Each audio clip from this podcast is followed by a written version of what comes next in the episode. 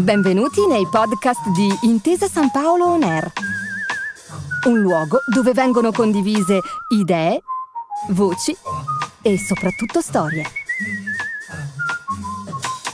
Buon ascolto. Eh, il mio primo ricordo legato a questo sport penso che sia, adesso sto pensando a quando ero piccola andavo a sciare con la mia famiglia e dopo magari essermi divertita tutta la mattina con loro a fare dei fuoripista e delle cose un po' strane, come sempre dietro a mio papà, con mio fratello e mia mamma, era fermarsi sempre in un chioschetto a mangiare delle piadine, che tuttora quando mangio una piadina mi viene sempre in mente quel, quel tipico pranzo del weekend della sciata in famiglia. Vivere i propri sogni richiede un'enorme dose di coraggio perché per costruire un percorso dorato, che dalla magnifica idea di un bambino conduce fino al mestiere di un adulto, serve far tesoro dell'esperienza, proteggere il proprio talento e investire sul futuro. Laura Pirovano, classe 1997 da Spiazzo in Varrendena, è una giovane sciatrice azzurra.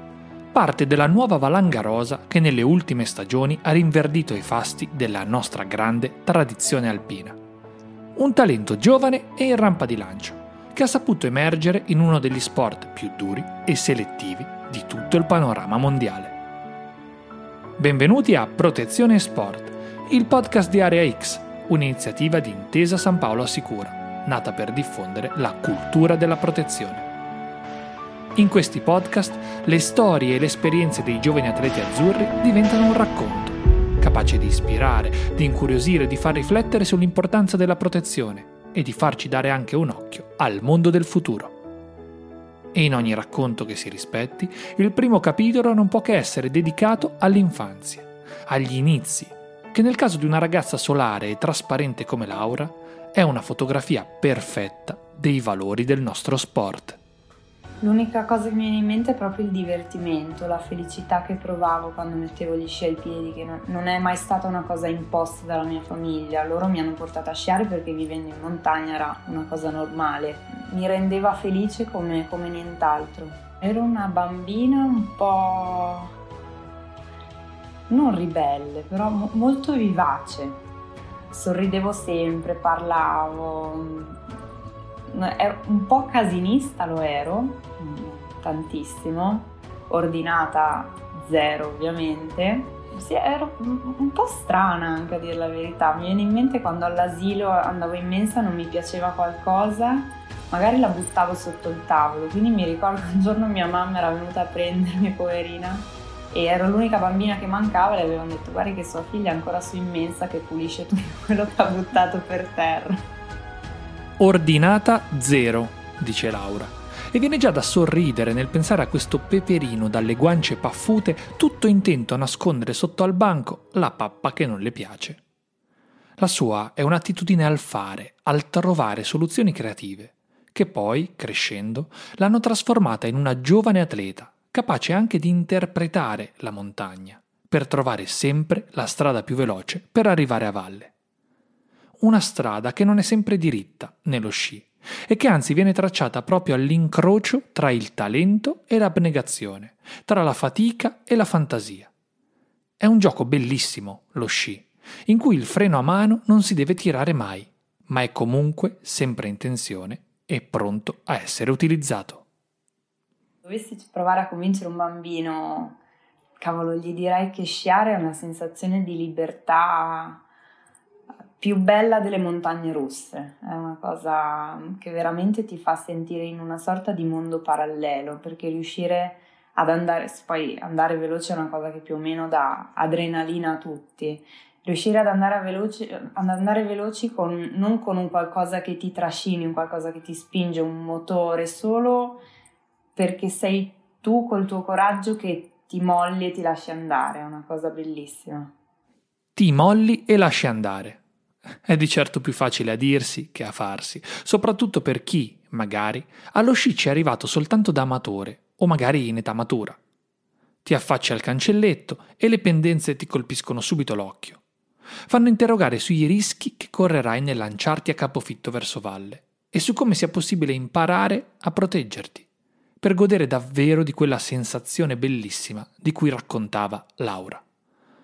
Laura che in prima persona ha dovuto fare i conti con i possibili effetti collaterali del proprio sport, creando per se stessa e fin da subito una solida cultura della protezione.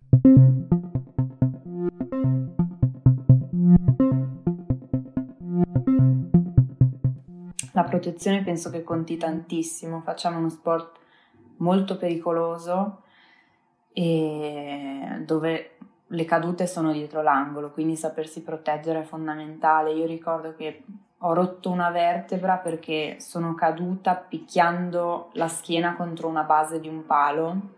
Nonostante avessi il guscio, mi sono procurata una microfrattura a una vertebra, quindi poi se pensiamo a incidenti più gravi ad altre persone che magari finiscono in fuoripista, sfortunatamente possono prendere un albero, comunque facciamo uno sport dove l'imprevisto è dietro l'angolo. È veramente pericoloso e sapersi proteggere credo sia fondamentale. Il concetto stesso di protezione ha molte sfumature diverse, che entrano nella nostra vita con angoli unici, eppure tutti complementari tra loro. È il caso dello sciatore, per esempio, un caso che per osmosi si può applicare anche allo sportivo in generale che oltre ai rischi del mestiere deve fare i conti anche con qualcosa di più sottile, ma altrettanto fragile e soggetto a cura maniacale. Proteggere il proprio talento significa innanzitutto comprenderlo e abbracciarlo, per poi mettere in campo tutte le risorse fisiche, intellettive e morali per farlo sbocciare ed esprimersi compiutamente.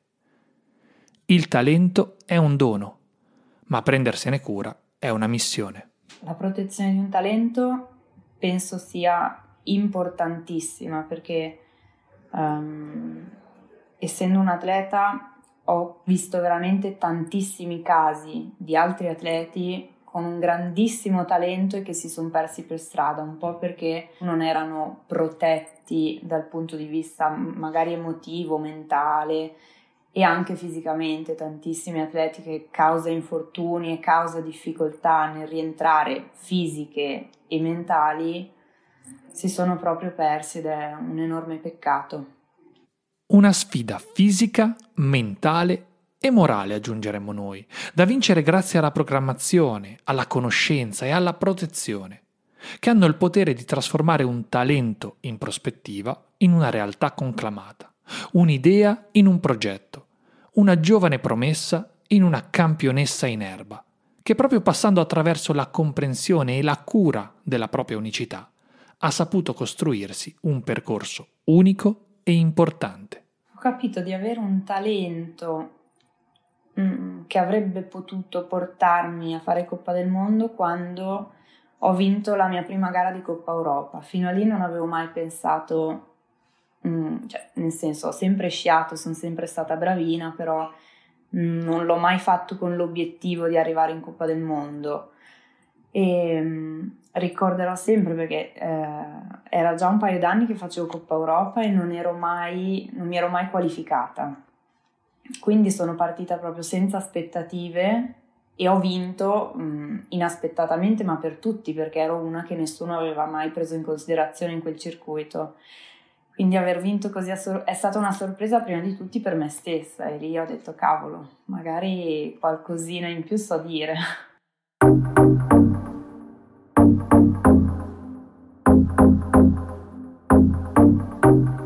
Quanta strada ha fatto la bambina che nascondeva sotto al tavolo il cibo che non le piaceva? Quale processo di crescita e di maturazione consapevole ha dovuto realizzare per arrivare da lì e dalle scampagnate in famiglia concluse a mangiar piadine fino alla coppa del mondo? I tornanti e le salite per giungere fin lassù sono davvero innumerevoli. E se il riconoscimento del talento e il suo successivo sviluppo ne sono la pietra miliare, è altrettanto vero che come in ogni impresa che si rispetti, i compagni di viaggio che ti scegli sono davvero ugualmente importanti. Io dico sempre che la mia famiglia e i miei allenatori eh, sono, hanno contribuito a creare la persona che sono, perché eh, avendo un, un, po' quel carattere ribelle che dicevo da bambina, sicuramente la mia famiglia è stata la chiave per riuscire a farmi capire che se vuoi fare l'atleta non puoi tanto rimanere a scherzarci sopra o prenderla sotto gamba, quindi già, mh, mm, diciamo, già in giovane età hanno cominciato a mettermi nell'ordine delle idee, non tanto che sarei dovuta diventare forte, ma più che altro nel farmi capire che qualsiasi cosa tu voglia fare nella vita, per riuscire a farla bene, devi impegnarti e dare, dare il 100% e fare le cose seriamente. Laura Pirovano ci racconta che le cose vanno fatte seriamente nello sport.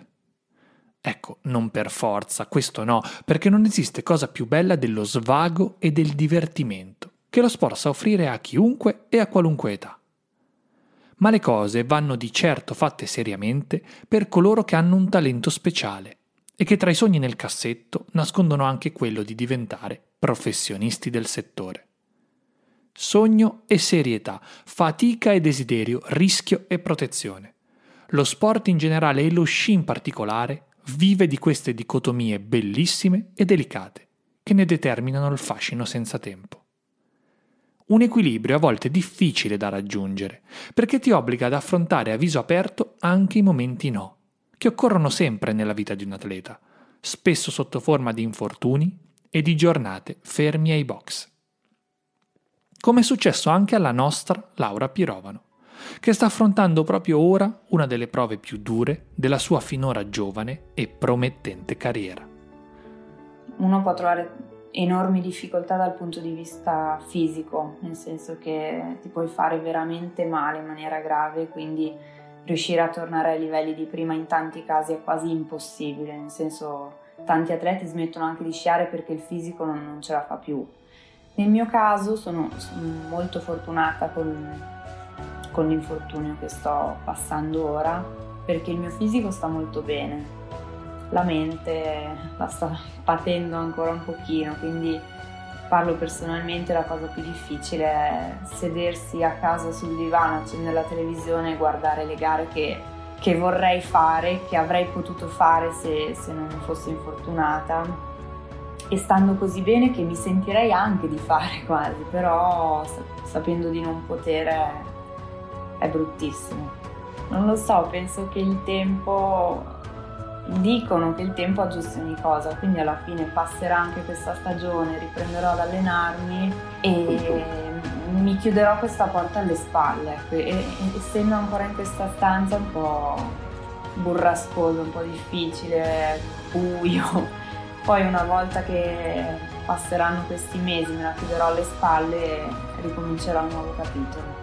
E noi siamo certi che il nuovo capitolo di Laura sarà più avvincente persino dei precedenti e che sulla ruggine di questo piccolo intoppo di viaggio saprà costruire un'eccellenza rinnovata ed esaltante, ancorata a quello stesso talento che ha sempre saputo riconoscere e proteggere nel corso degli anni, dagli inizi in famiglia alle vette della Coppa del Mondo. Uno slancio fresco che le permetterà, ne siamo certi, anche di inseguire il proprio sogno nel cassetto. Eh no, no dai, questo se si dice non si avvera, giusto? Quindi...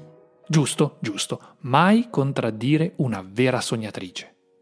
E allora, augurandoci di vederla presto al cancelletto di partenza, noi rinnoviamo il nostro invito. Ti aspettiamo in area X a Torino. Scopri di più su areax.info. Grazie per aver ascoltato i podcast di Intesa San Paolo On Air. Al prossimo episodio.